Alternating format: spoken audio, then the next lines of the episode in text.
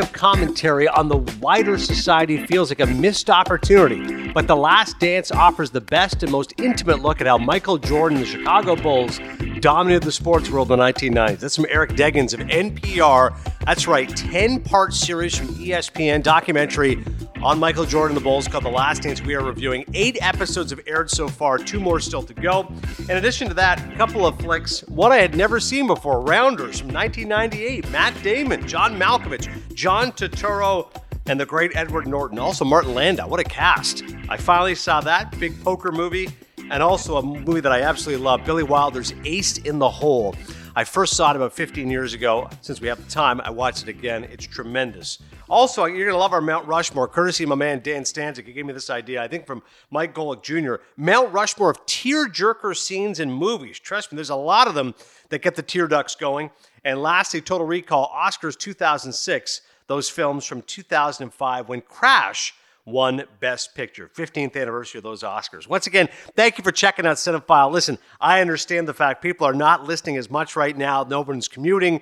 People are not at the gym. So the fact you're still listening, I can't thank you enough for that because trust me, podcasts are being hit all over the place.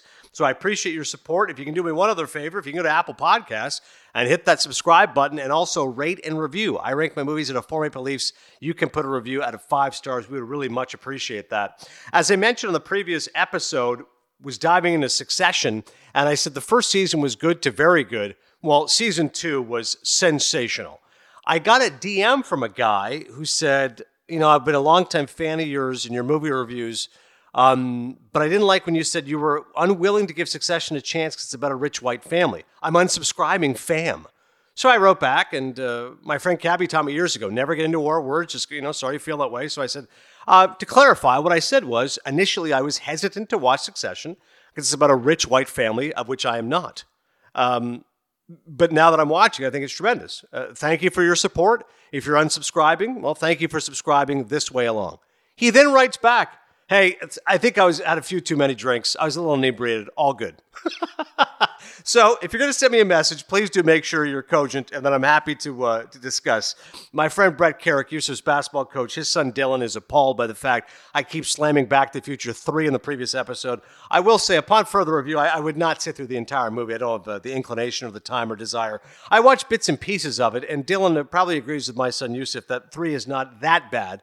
Me and Joe gave it a scorching review and said we wish it never happened. It's just very repetitive and recycled. But I guess if you like the Old West, I mean, the last sequence where they're trying to catch the train of the DeLorean's pretty good. At least Doc gets a love interest. But I'm still telling you, one is incredible, one of the greats of all time. Two is good, although it does not hold up as well as it does. And three, I'm still sticking to my guns. It's not nearly as good as two. But hey, what the hell? If you're going to watch the Back to the Future trilogy, you might as well watch all three. Uh, as far as uh, what we're going to do this time on the podcast, the Last Dance, before I get to that, I want to just another thought here about Succession. So, season one, you know, the, the pilot's excellent. I think the pilot hooks you right away. But episodes two, three, and four take a little time to get going because the Brian Cox character disappears from view, or at least from speech. So, once he comes back, I think the episode that they really kind of found their footing is when Kendall plots the takeover. And that whole sequence is amazing. You know, he's racing on the streets of New York on the phone, and his dad is sitting there realizing his son's trying to take him over, and he's putting it to a vote. That line that he says to Kieran Culkin, "You best be smelling your armpit," has got to be one of the best lines of the entire show. Absolutely tremendous. And uh, I took Joe's advice after watching both seasons because now I want to dive in learn as much as I could. Brian Cox was on Colbert. You know, he's on Jimmy Fallon. He's telling stories. Recently, he is from Dundee, Scotland. Originally, they said on the show he's from Quebec, Canada. And then Peter Friedman, who plays Frank, told Brian Cox, he's like, hey, they changed where you're from. He's like, what do you mean? He was like, episode nine, now apparently we're going to Scotland. He's like, well, I'm from Scotland. Like, what the hell? So then he called Jesse Armstrong. He's like, yeah, we just thought it'd be cool if you were Scottish because, you know, that's what you actually are. So he said it was interesting when they went back to shoot there on location because he has very good feelings about being from Dundee, Scotland, but the character, of course, is revolted by it. So he has to uh, play different emotions there. Also, with regards to season two, so like I said, I think they found their footing. The season one finale is a jaw dropper. And I just want to thank all of you. I, I, think I don't know what's a bigger shock right now. The fact it took me this long to watch Succession, which is arguably the best show on TV. Like right now, it's a very short list of Better Call Saul, Succession, and uh, Barry, which of course I love. Marvelous Mrs. Maisel's terrific too. but uh, or the fact that nobody spoiled it for me. Like, I mean, I tweeted, I'm watching Succession. I would have thought somebody would have spoiled it. So I'm not going to spoil it for you either. I think that's wonderful. In this day and age, I was able to watch a show which was made two years ago. Uh, Joe didn't tell me. Nobody told me. They just said, watch. It's great. Okay, great. And I I can see what it's all about. The only spoiler I will give is Kendall's rap is one of the great scenes ever in a dramatic show. And that's why Jeremy Strong, I think, won the Critics' Choice Award for Best Actor. Uh, in terms of Emmys and awards, Succession's its first season, it won for Best Writing and it won for the score. I mean, Joe and I discussed the last episode. The music's incredible. And Nicholas Britell won an Emmy for season one for the music and in the uh, that title sequence. And Kieran Culkin was nominated for supporting actor, did not win, but Jesse Armstrong did win for best writing. So season two is eligible for this year. So the Emmys are supposed to take place in September. And as I was saying to Joe last time, I think Succession is going to be the heavyweight frontrunner now. Now that Game of Thrones is gone, you're looking at the best dramas on TV. It's going to be something like this Succession, Ozark, Killing Eve, The Morning Show, Handmaid's Tale, Better Call Saul. Like those are your six, you know, kind of vying for spots. And I think Succession has got all the momentum. It won the Producers Guild Award, it won the Directors Guild Award, and the Golden Globes. They won Best Drama Series, and Brian Cox won Best Actor. Uh, it's, it's, only a few short months ago, back in January. It feels like a lifetime ago. So I think when the Emmys uh, do come out this year, and probably going to be virtual, obviously, I don't think we're going to be having Emmys in uh, September in Los Angeles, but I think Succession will be the big winner. Great, great show, Joe. I'm just happy nobody spoiled it for me. Yeah, I mean, I think that when Game of Thrones was at the height of its power, everyone on Twitter, on social media was talking about it, and I feel like this show hasn't percolated enough yet to where it's really hit the zeitgeist of social media.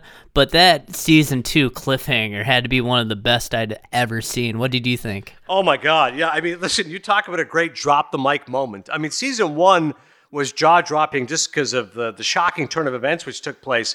Season two, you go, oh my God, I did not predict that happening. And it was one of those gasp moments. I mean, that's where, again, the show gets elevated because it's so unpredictable in the moves they make. And I was watching an interview Jeremy Strong did on Gold Derby, and it's on YouTube. You can check it out. He was talking about just the character and what he's been through, and the fact that you know, season one, he's getting kicked to the curb, and season two, he's kind of back with, with the resurgence, and that was interesting to play. He also cited a quote from Carl Jung, the famous psychologist, said that in the absence of love, power reigns supreme. So he said he's often using that quote as a touchstone to explain why these characters are always jockeying for their father's affection.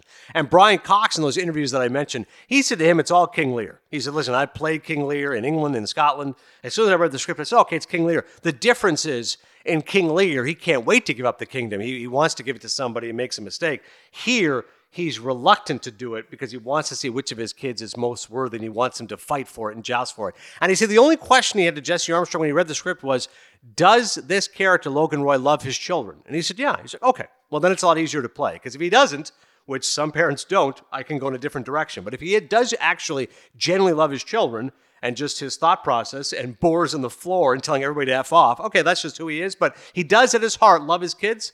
Okay, I can play that.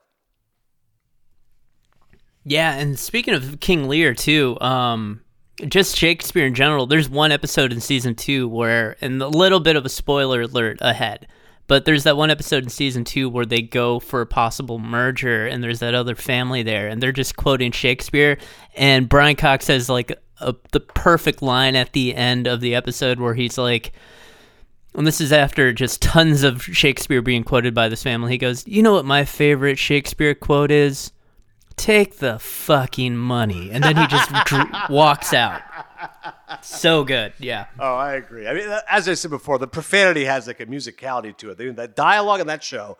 I mean, I think it's going to win a ton of Emmys, but Jesse Armstrong has got to be a lock to win. And uh, Joe's going to try to get him on Cinephile. Hopefully, we can talk to him about the show. And and listen, Brian Cox said he read the script on election night uh, in America when Trump won.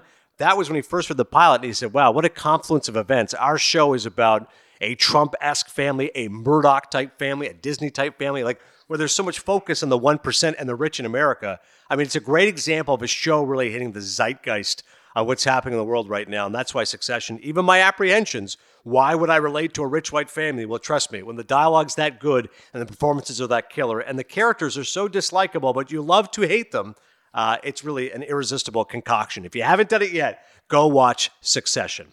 We move now to The Last Dance, ESPN's mammoth documentary on Michael Jordan and the Chicago Bulls. One thing you know about ESPN, their docs are fantastic.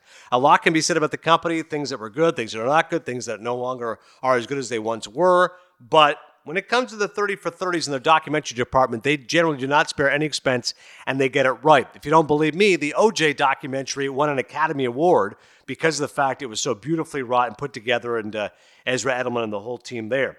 So in terms of the Last Dance, it's not the OJ doc. Let me get that out of the way. It's not going to be something that's going to be winning Academy Awards or Emmys or whatever. I don't think it has, uh, you know, the same power and the same sweep as that. Uh, this is about a basketball team, and they look at social issues, but it's not quite like the way the OJ trial was literally a microcosm of America and race and culture and power and deceit and all the rest of it. Having said that. Michael Jordan certainly is a fascinating person. He is uh, arguably the greatest basketball player of all time. I would say not even arguably. and I think he's the best basketball player of all time. The six championships still seem ridiculous when you say them out loud. And he was a global brand unto himself. And there's no denying that the nostalgia with which the documentary is rooted in is very successful. I mean, you go on Twitter, people are just talking about, oh, how great is the soundtrack? I mean, tremendous. OutKast and uh, Black Sheep, and so many good songs from the 90s hip hop. Uh, seeing all the vintage video from the 90s, even the style, you know, the baggy clothes, the earrings, the sunglasses, all of that is really successful. But I, I think that there's a couple of major flaws within the doc. One of which is this they're demonizing Jerry Krause, who is the general manager of the Chicago Bulls. And I don't deny that Jordan and Pippen and Phil Jackson, the head coach, are correct in, in blaming Krause for the fact the dynasty was broken apart because of Krause's ego and Napoleon complex. He was just so penurious. I mean, there's no reason Scottie Pippen shouldn't have been paid more. Originally, when he signed, as the documentary makes clear, he had two people in his house in wheelchairs, a brother and a father. So Jerry Reinsdorf offered him seven years, $18 million. He took it. But he clearly was worth more than the money. And Reinsdorf rather callously says, listen, once you sign the deal, I don't want to talk to you. I don't, I don't care what you think. You signed the deal, so deal with it, which I think is a terrible way to be, treat your employees. Um, so I don't deny the fact that Scottie Pippen and Jordan, these guys have a reason to not like Jerry Krause. And, you know, Reinsdorf listen, as the owner, he's going to take some shots naturally. But the problem with the doc is when you're having a villain, look at Succession. We've got different villains. You could say Logan Roy's a villain. You could say Kendall Roy's a villain. You could say the competing companies are villains. Sandy, Stewie. Well, in the case of this, Krause is the villain, but he never gets to talk. He doesn't have a voice. The, the only voice he has is from clips of that era. And the reason why is he passed away. He died three years ago. So one of the flaws of the documentary is you can't be hammering a guy who doesn't get a chance to give his piece. And I just don't think that's, I don't want to say it's fair, but it's just not as very much of an even handed documentary. And again, I'm sure those guys are right. Everything I've ever heard or read is Jerry Krause was a huge problem in the fact this team didn't stay together. But it would have been nice to have seen his perspective on these things. Uh, in the most recent episode, Jordan, and they beat the Magic. I'm like, how do I not see Shaquille O'Neal in the interview? How do I not see Penny Hardaway in the interview? Like, those guys need to be in there as well. So at times, uh, I do think the supporting cast could be rounded out. Having said that, the lovely Carmen Electra makes an appearance talking about Dennis Rodman, what it was like dating him, which is funny. I love Bob Costas. Bob is telling stories of NBA and NBC. David Aldridge is really good. He's telling stories of that era. Michael Wilbon, always excellent. But of course, the principal character is the most interesting. And say this for Michael Jordan he is nothing if not authentic. Now, spoiler alert, I don't really care for Jordan. Quite simply, he was the one always breaking my heart. I cheered for the Knicks growing up. I love John Starks. I love Patrick Ewing because I love Spike Lee. So I loved Malcolm X, came out in 92. Who does Spike Lee like? He likes the Knicks. Okay, always wears a Knicks hat. Great, I'll be a Knicks fan. And of course, the Knicks Bulls had those great matchups in the 90s. Uh, so I despised Jordan and the Bulls because they were always winning, and they're the ones that kept the Knicks away from winning, especially in 93. And I mentioned Ewing and Starks, but Oakley, those great physical teams and those great battles, Pat Riley coaching them. So I've never cared for Jordan on that level as a fan. And also, I think, and the best part of the documentary to me was episodes five and six. I thought the first four episodes were, were delving in hagiography. I mean, they're just, I'm literally waiting for Jordan to like part the Red Sea and walk on water. I mean, they, listen, every person has got some flaws. So thankfully, episodes five and six, after showing he's a brilliant player and an incredible winner and ruthless and calculating, he's also not a very good teammate. Sam Smith spoke, point out the Jordan rules. Uh, that came out. Horace Grant, they believe, was the guy who was giving information. Horace denies it, but basically Jordan was a prick, was not a good teammate, was always barking at guys, demeaning, etc. You've got a sequence where Jordan talks about Steve Kerr and the way he does regret the fact he went too hard at Steve Kerr, but he respected the fact Kerr punched him and shoved him in the face. Okay, fine, they got over it, fine. But then the other stuff as well, which I thought was the most potent, which was Jordan not standing up for social issues. And in 1990, I believe it is, Jesse Helms, who had a terrible track record against African Americans in North Carolina, was running against um, a black candidate. And Jordan's mom reached out to Jordan and said, Listen, it'd really be meaningful if you supported this guy. And the famous Jordan quote, which he says was in jest, which is why he doesn't apologize for it. He says he said it to Scottie Pippen and Horace Grant on the bus, which was Republicans buy sneakers too.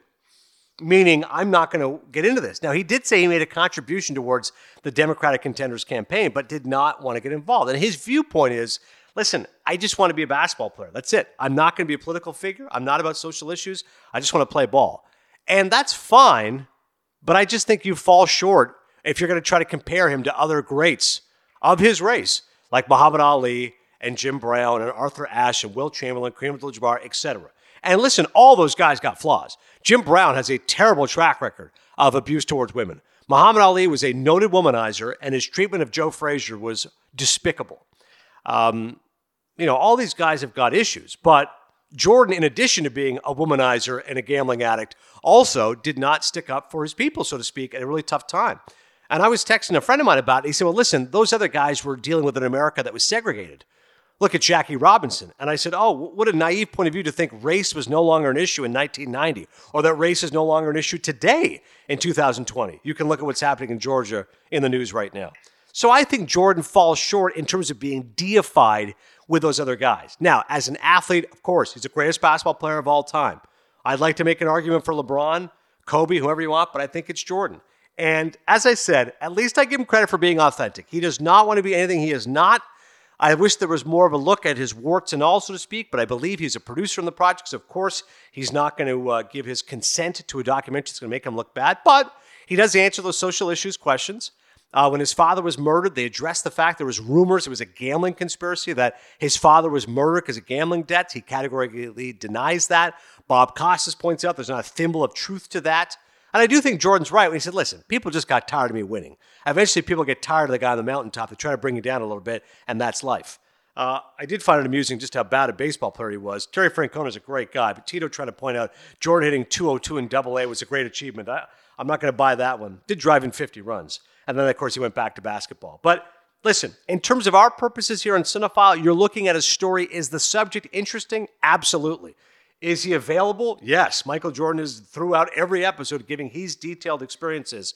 And there is lots of great moments. If you are a Jordan fan, you are going to love the times that he torched LaBradford when he just shut up Clyde Drexler, uh, shut down Gary Payton. His rage towards Isiah Thomas still hates the guy to this day.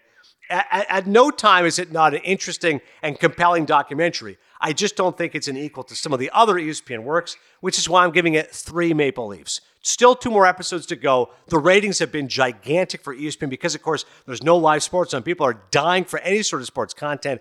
And I do think people love the nostalgia. My thought when I look at Twitter as I'm watching it, people raving about it, well, clearly everybody's old because I'm 41. So 1998, I was 18. So everybody's in their 40s and 50s is, of course, loving this piece of work from ESPN. Joe is younger than me. He's 31. So he's got a different viewpoint when it comes to Jordan and the Bulls. Joe, your thoughts on The Last Dance?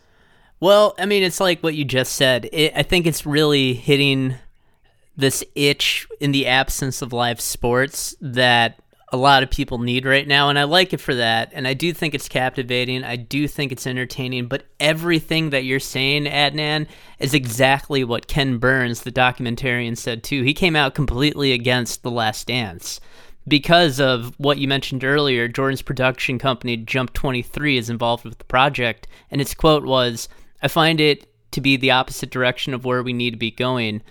If you are there influencing the very fact of it getting made, it means that certain aspects that you don't necessarily want in the documentary are going to be in it, period.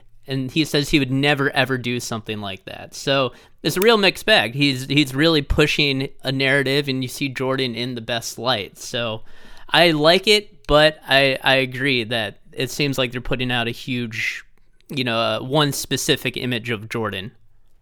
That's great that Ken Burns said that. I had no idea. I mean, I don't respect anybody more than Ken Burns when it comes to documentaries. So that really serves my point. I'm glad you noted that, Joe, because uh, I couldn't agree more. Like if the deck if the deck is stacked, then of course you're not going to get a true telling of it. For example, look at Errol Morris. We reviewed his uh, work about Steve Bannon. I mean, Steve Bannon has got to know going in. Errol Morris probably not is on his side, but Steve Bannon, to his credit, is willing to sit down go, all right, here's my side of things. Do with it what you will. He trusts the filmmaker enough to tell his story.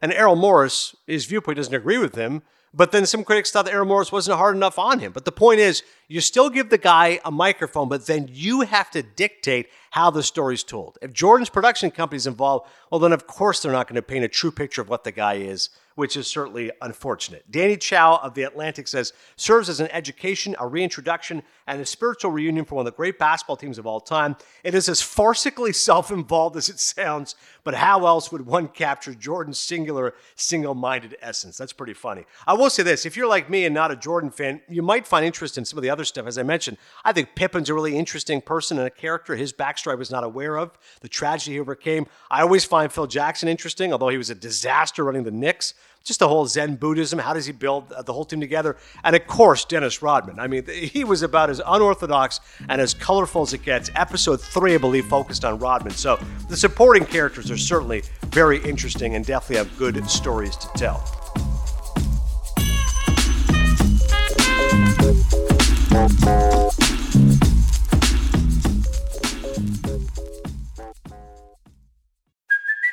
Hey, it's Kaley Cuoco for Priceline. Ready to go to your happy place for a happy price? Well, why didn't you say so? Just download the Priceline app right now and save up to 60% on hotels. So, whether it's Cousin Kevin's Kazoo concert in Kansas City, go Kevin, or Becky's Bachelorette Bash in Bermuda, you never have to miss a trip ever again. So, download the Priceline app today. Your savings are waiting. Go to your happy place for a happy price. Go to your happy price, Priceline. Next up, never seen Rounders from 1998. I said, let me go see Rounders. Come on, how have I not seen this before? Set against the backdrop of New York's high stakes underground poker world, Mike McDermott, a MasterCard player who trades the poker playing rounds for law school and a shot at new life with his girlfriend. For Mike, the new life he is taking out seems to be a legitimate road to success, but it is short on thrills and excitement of backroom poker games. When his friend is released from prison, Mike is faced with the high stakes dilemma of his life. Matt Damon playing Mike McDermott and listen, if you love poker, you're going to love this movie. I am not a poker player. I've never played poker in my life. Props to Hank Azaria and Brockmire on finishing up their terrific four year run in IFC. I got an email from Adam Freifeld, who's uh, Azaria's guy. I did a quick video because Brockmire is being honored at the Paley Center in New York City. So, you know, friends of Brockmire, me, Costas, uh, Karl Ravech, Eddie Perez, my buddies from ESPN, uh, Tim Kurkjian, Jayson Stark, basically anybody who's been either involved with Brockmire in the baseball. I, of course, wasn't on the show like some of those guys, but I've interviewed Hank a couple of times here on the on the podcast. I have a Brockmire bobblehead Hank gave me, which I tweeted out. So friends of Brockmire were involved with that. The reason I mentioned that is Hank sent out a note to all of us saying, listen, in, in, in light of what's happened with COVID 19, he's putting together a giant poker game uh, to try to raise funds. So, like, I don't even know the names on this list, but you know, Vince Vaughn or people like that are playing poker. So, I of course wrote back, "Hank, I'd love to. I just I'm not a poker guy." Which is funny when I'm watching Rounders. I'm laughing at how little I know about poker, but I give the movie credit for that. I, I, I was worried it would be poker for dummies. Okay, here's what a nut flush is. Here's what this. No, no, you shouldn't do that, and they don't. To their credit, it's written by David Levien and Brian Koppelman. Brian Koppelman, friend of uh, Cadence 13 here um, they just go into it. So it's it's not it's kind of like basketball. It's like the last dance. They're not explaining, oh, why was the rivalry with Charles Barkley so important? Like, here's what it is. If you don't know Barkley and his uh, persona, then tough, tough, deal. And so similarly with rounders, if you don't know poker, you just go along for the ride. So certainly the verbiage I'm not really following, but I can tell by the acting of Damon or Edward Norton, okay, they're in trouble. They've got a good hand. This is a bad hand, etc. Uh, and it's certainly a watchable entertainment. The best thing about it is the performances. It feels like a time capsule now. It came out 22 years ago. And Matt Damon is good in the movie. But Edward Norton is fantastic. He plays Worm, who's released from prison. He's the bad friend. And in many ways, their relationship mirrors, as do so many movies, they're so reliant on Mean Streets. And Harvey Keitel played the good one, so to speak, and Robert De Niro played the wild one. It was, as Owen Gleiberman had said, as if that, or maybe it was Pauline Kael, actually, excuse me. I believe Keitel was like uh, the ego, and uh, De Niro was like the id in Freudian terms. So, in terms of this movie, Damon is the ego, and Edward Norton is the id. He is bad news, but Damon feels an attachment to him, and he's going to try to help him get out of this gambling debt by playing a bunch of cards. Martin Landau also along for the ride, uh, playing a judge who's very kind to Damon. I love John Turturro, Joey Knish. I wish he was in it more. He's got a small role. But the guy to watch it for cast wise is John Malkovich. I've often heard about Rounders and John Malkovich playing a Russian. He's only in the movie 15 minutes, but now I understand why people talk about him so much. On the last episode of Cinephile, Joel and I talked about great over actors. Well, Malkovich certainly is in the conversation, and he is chewing scenery in Rounders. He is in the climactic finale, which is a very predictable ending to the movie. Because it's like a sports movie, right? It just happens to be poker. They go up, they go down, they got to win the money back. Here we go. And Malkovich, of course, is playing the villain. He is the nemesis. And his, just his Russian accent and his persona, it's so funny and it's so entertaining. He's the best part of the movie and certainly worth your money's worth. But ultimately, like I said, the story is a little too predictable for my taste. I recommend it because I'd never seen it before and I enjoyed the performances. And like I said, it feels like a time capsule of 1998 New York, but I don't think the film is ever truly captivating or riveting. I know Bill Simmons would disagree with me. He talked to Matt Damon about it uh, when he had uh, him on the Ringer podcast, how he thinks it's a great movie. But I, I think it's a, a, pretty predictable movie. But I did enjoy it for the performances. I'll give it two and a half Maple Leafs. Janet Maslin, the New York Times, said law student as high stakes gambler. Entertaining, but less than meets the eye. Trevor Johnson of Time Out writes The end result is still short of a winning hand since the screenplay is so utterly predictable. And Rita Kempley, Washington Post, wrote The wholesome pop's poker face alone, however, hardly accounts for the film's failure to thrill. Damon's character doesn't really have that much at stake in the story's outcome. Rounders. Joe, have you seen it? I have seen it years ago. I remember, you know, thinking it was entertaining when I did see it, but the whole time I was trying to look at it through the lens of it actually being a secret Good Will Hunting sequel.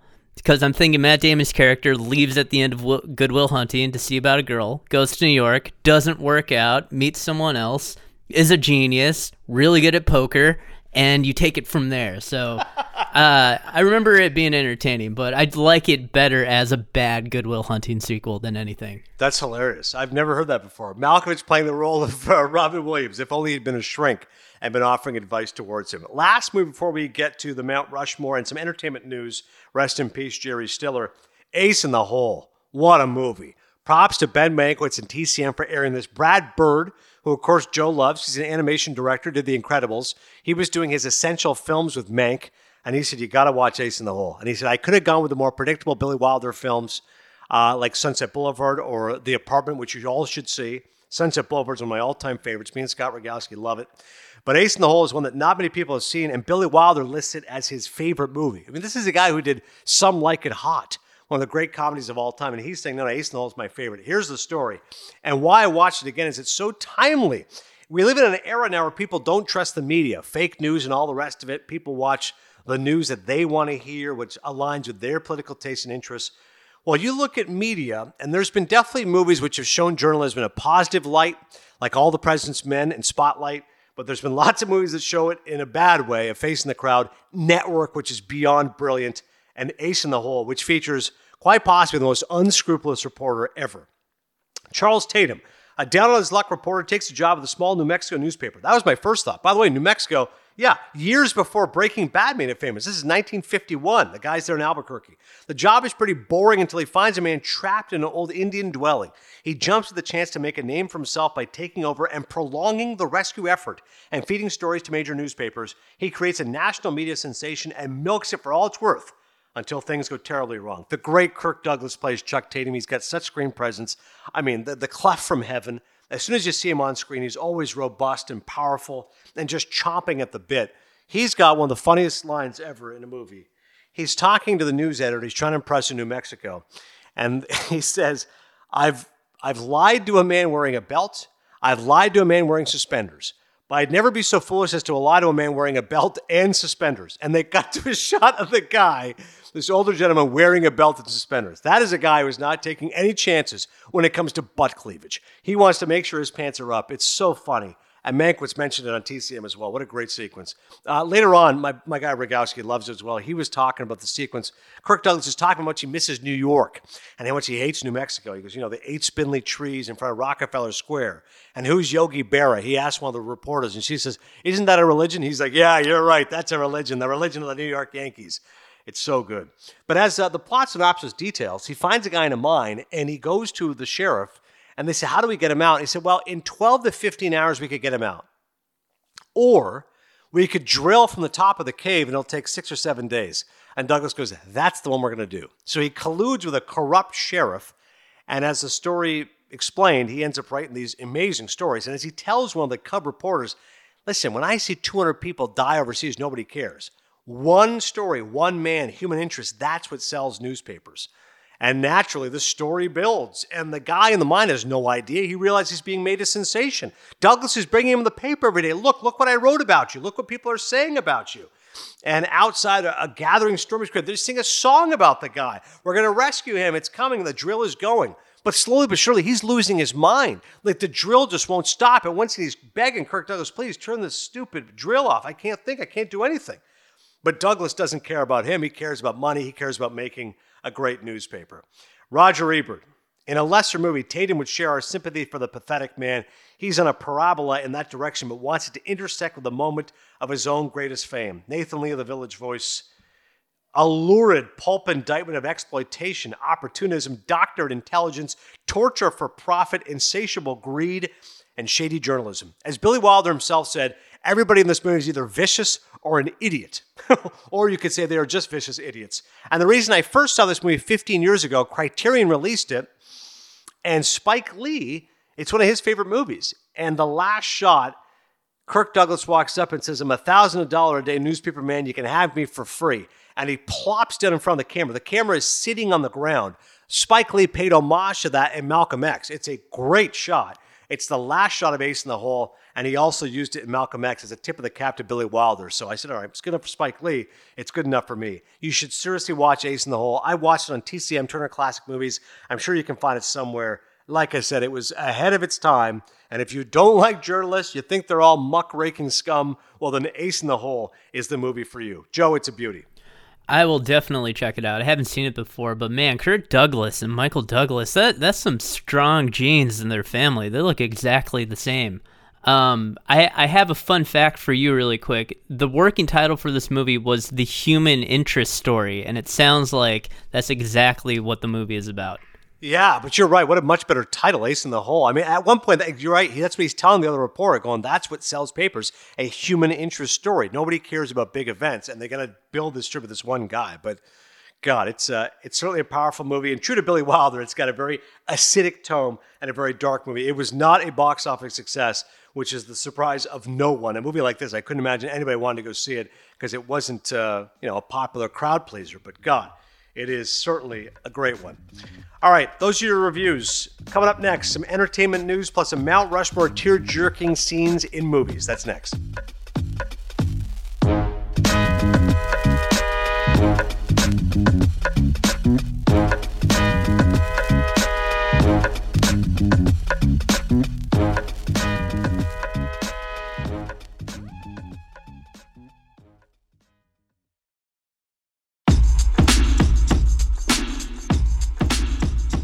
Sad news to pass along. I'm sure you are all aware now. Jerry Stiller, the great comedian who launched his career opposite wife Anne Meara in the 1950s, but I think most people know him as the high strung Frank Costanza on Seinfeld, has died, at the age of 92. He also was on the hit sitcom King of Queens. Arthur character also very high strung.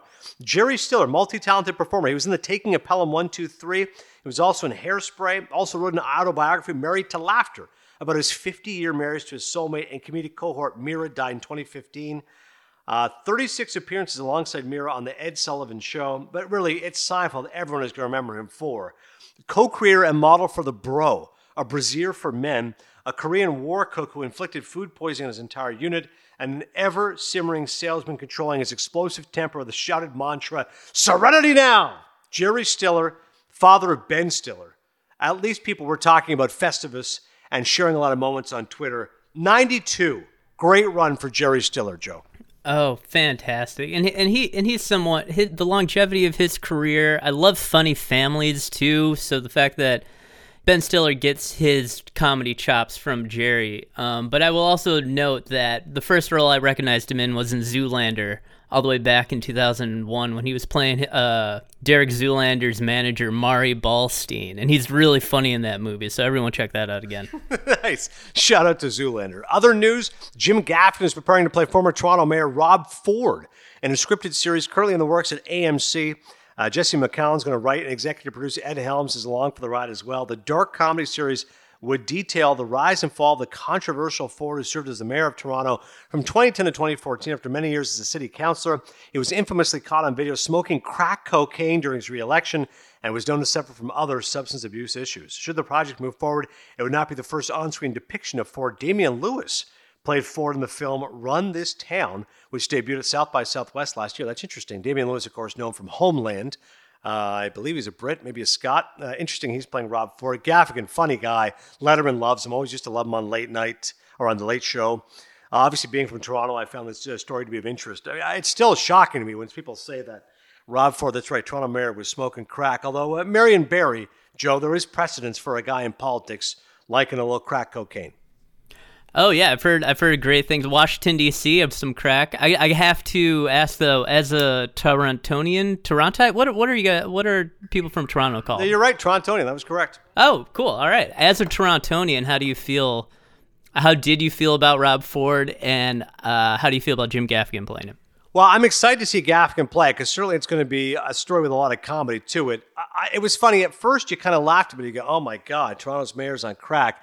But then I actually thought it was quite a sad story. I mean, this guy's obviously dealing with substance abuse issues and is not fit for office, quite frankly. He shouldn't be doing these things and still be a part of it. So it was always a little bit of mixed feelings. I, I, I was laughing along with the punchlines and I enjoyed it. And I always appreciate any sort of notoriety from my hometown, just as you're always repping St. Paul, Minneapolis.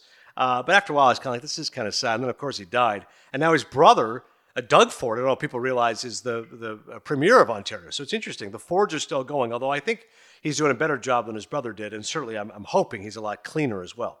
Uh, speaking of clean, Christopher Moltisanti was never that on The Sopranos, played by Michael Imperioli. But speaking of The Sopranos, they are back. That's right. Writer David Chase wrote a brand new scene for the show's characters, and Imperioli and Steve Schirripa, who played Christopher and Bobby Bacala, on their Talking Sopranos podcast, they read through a scene.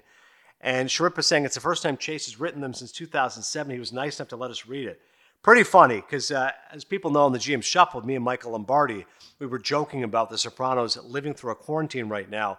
And thankfully, David Chase listened to us and wrote an episode. AJ Soprano admitting at one time I wanted to work for Trump. Silvio Dante, Tony's consigliere, manager of the money laundering strip club, the Bada Bing, saying, We told the girls we'd keep them all in furlough. Lap, dirt, lap dancers were the first to go. Uh, Tony also describing Satriale's pork store used as a mafia hangout as an essential critical infrastructure, and Adriana La Cerva referring to her irritable bowel syndrome as an underlying condition. Pretty funny to imagine. What would it be if like, the Sopranos were around right now dealing with COVID 19, which is, of course, a very serious matter? In terms of the Sopranos canon, The Many Saints of Newark which is what David Chase has been working on. That is a prequel film to The Sopranos, starring James Gandolfini's son Michael. That will be released March of 2021, so 10 months away for some more Sopranos content. That's your news. Now it's time for Mount Rushmore.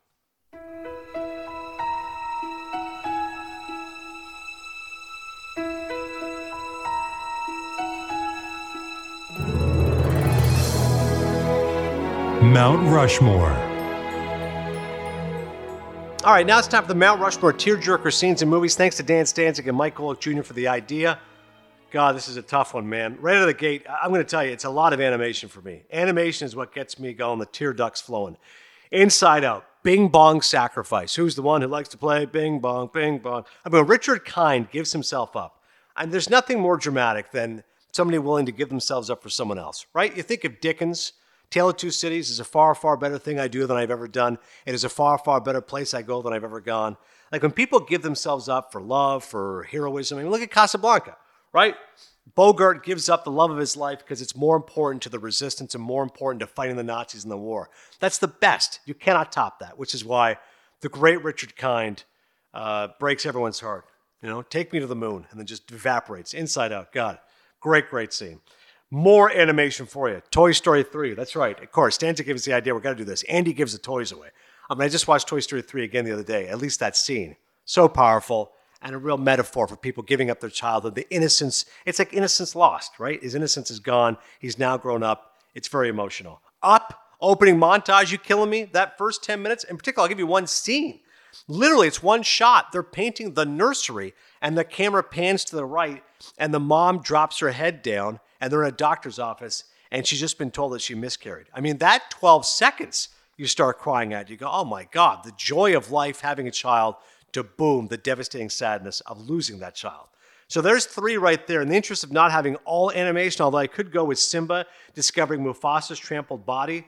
Honorable mention, The Wrestler. I'm just a broken down piece of meat. I deserve to be alone. Mickey Rourke dealing with self loathing. But I got to go with the About Schmidt. Jack Nicholson is a noted overactor, and many times he goes over the top. But in the case of About Schmidt, Alexander Payne gave him direction early on, and Nicholson said, Oh, you actually want me to act for a change? I haven't done that in a while. And he actually acted. He was more understated. He plays a guy who's seriously depressed. He can't relate to his children. His daughter's marrying a guy he can't stand. He's lonely. He's sad. He's lost his wife, who he finds out was cheating on him. And now all he has is a pen pal relationship with a kid in Africa. And at the end, when Ndugu paints for him, I mean, it's about as powerful it gets because the movie is very, very funny and darkly funny. And yet that moment is so poignant and so sweet. And Nicholson's character starts crying. I love that movie and I love that scene. My Mount Rushmore of tear jerker scenes in movies. It has got uh, three animation picks, as I mentioned Toy Story 3, Up, Inside Out, and About Schmidt. Joe, what do you got? And by the way, another honorable mention Remember Me, Coco. I mean, God, when she starts playing the song, how do you not start crying there? Oh yeah, my dad. I went to Puerto Rico with my family last summer. My dad cried during that very scene in Coco. Oh. um, it's it's tearjerker.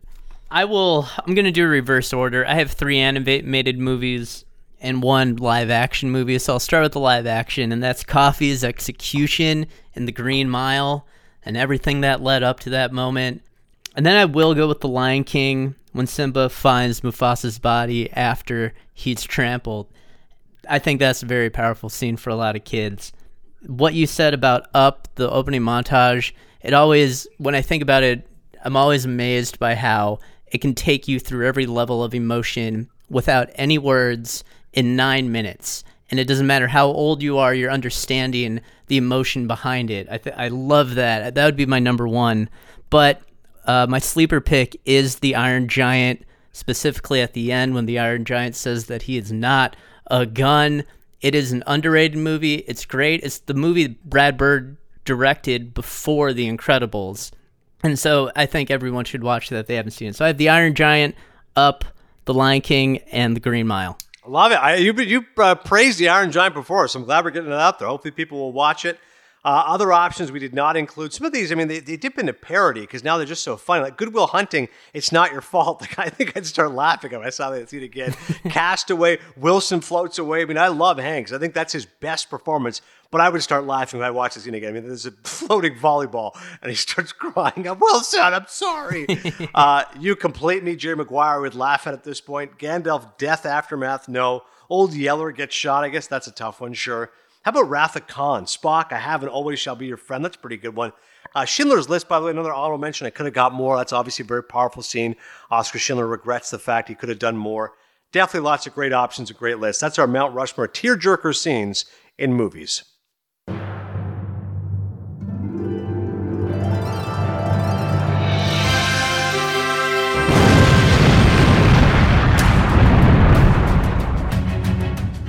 Total Recall. All right, time now for Total Recall. Oscars from 2006, the films of 2005. When Crash won Best Picture, I thought about this one because there's an article. I God, I wish I remember it right now, but Google it, you'll find it saying that Crash was one of the worst Best Picture winners of all time. 15th anniversary of it winning. I don't know if it's one of the worst of all time, but I don't think it should have won Best Picture. Joe, give us the other nominees. Brokeback Mountain, Capote, Good Night and Good Luck, and Munich. Man, this is tough. Toss up for me. I mean, listen, I think Brokeback Mountain is a great film. And I mean, at the time, unfortunately, everything becomes shorthand. It becomes, oh, it's the gay cowboy movie. But it's a lot more than that. I mean, I just talked about tear jerking scenes. I mean, any movie in which two characters' love does not stand the test of time, whether they're straight or gay, I mean, it, it's quite frankly one of the great screen romances I've ever seen you know, this can be up there with a lot of the classics of the past. And obviously, it was novel and new because it was two men, but the way that it's shot and the way the story is told, it is heartbreaking that these two guys cannot be together because of circumstances around them. And uh, that's another movie I definitely got choked up at watching when they can't be together. I wish I knew how to quit you. By the way, if I watched that now, I would again giggle because Ang Lee used it in his acceptance speech. But it is a really powerful scene. Having said all of that, I would have been happy if it had won. I think Crash is definitely overrated, should not have won Best Picture, although I love Paul Haggis, who was one of the producers, fellow Canadian. But good night and good luck. All right, come on. The journalism bones in my blood. I mentioned earlier the movies like Ace in the Hole, which show journalism at their worst. Well, this shows journalism at its best. I love this George Clooney movie. I think it's his best movie. Uh, he obviously cared a lot in putting it together. Supporting role is Fred Friendly, but his dad uh, is a broadcaster, and in many ways, he made the movie for his dad. It's about Edward R. Murrow and the way he was combating communism and McCarthyism through his nightly uh, broadcast. And he would always start off by saying, Good night and good luck. 100 minutes, black and white. I think it's a beautiful movie. I love it. I go good night and good luck. I like that choice. I I'm gonna go with Brokeback Mountain, but as I'm reviewing the list, I'm just wondering how Walk the Line wasn't nominated for Best Picture that year. I mean, we'll get to that a little bit later, but looking at it now initially, I'm just wondering how Walk the Line wasn't nominated. Great point. Great point. If Walk the Line was on there, I might even vote for that, to be honest with you. That's how much I love that movie. I couldn't agree with you more. I'm glad that Reese Witherspoon won, but you're right. I would definitely vote it ahead of Capote or Munich. Should at least been one of the five nominees. Best director was Ang Lee. As I just explained, I think that was the right choice. The way he uses sound, uh, the way he shoots it, um, you know, it's hard to show and love falling apart. But Ang Lee is so good at getting the rhythm of the scene. He really uses the atmosphere very well in terms of telling the story. Ang Lee, for sure. I'm glad he won. Who else was nominated? Bennett Miller for Capote, Paul Haggis for Crash, George Clooney for Good Night and Good Luck, and Steven Spielberg for Munich. Yeah, Ang Lee, the winner, like I said, rightfully so. My runner up would have been Clooney. It's the best movie he's ever directed. Good night and good luck. I'll go with Clooney then. Um, if you're going Ang Lee, I'll go with Good Night and Good Luck. I love it. Best actor is one of my favorite actors, although it's not one of my favorite performances of him, but I'm glad that at least he won an Oscar before his sad death. That would be Philip Seymour Hoffman playing Capote. Great actor, one of my favorite actors of all time, and a great performance. But what else was nominated? Terrence Howard for Hustle and Flow, Heath Ledger for Brokeback Mountain, Joaquin Phoenix for Walk the Line, and David Strathairn for Good Night, Good Luck. Okay, this is painful. I just told you, Philip Seymour Hoffman's like one of my five favorite actors of all time. So I don't necessarily want to revise history. I think he should have won an Oscar maybe for some other movies. But if you're asking me honestly, forget about my love of the actor, just five performances alone, I'm going David Strathairn. I mean, there's one scene George Clooney's breaking on the commentary. He goes, "Look at that face." The look that David Strathairn gives, he goes, "Look at that bulldog!" Like he is incredible in that movie. Chain smoking, fighting for the right ideals of the country. It's so powerful. I love Strathairn. And be honest with you, as Joe mentioned, walk the line. If I had a number two choice, I'd probably go with Joaquin Phoenix. I mean, I have smashed Joker to bits, but I love Walk the Line, and I think his performance is absolutely brilliant. I give him credit because he sang the music. Unlike Jamie Foxx, who won an Oscar for Ray, he was not singing in Ray, he was lip syncing. Joaquin Phoenix had the balls to actually sing Johnny Cash's music. Those, those eyes are like black holes. He's so intense. I think he convincingly shows Johnny's drug addiction, his issues with his father, and also why he was head over heels for Reese Witherspoon. I, I think that's Joaquin Phoenix's best performance. And listen, Terrence Howard, I'm glad Hustle and Flow got recognized playing a DJ. Movies like that don't often get recognized. Heath Ledger is the heart of Brokeback Mountain, which in many ways should have won Best Picture. And Seymour Hoffman, listen, I don't think it's one of his best movies just because I don't think the role is that great, but he disappears into the character. I mean, my God, he was a big guy. He lost weight for the role. The way he got that voice, those certain affectations. I mean, if you look at Philip Seymour Hoffman in an interview and then watch Capote, he is absolutely unrecognizable. I just don't think the movie's as compelling as the others, but it is a brilliant performance. It's a long way of saying, Joe, I'd vote for Strathairn, but honestly, if we could go four way tie, Strathairn, Phoenix, Ledger, and Seymour Hoffman, I would be good with that.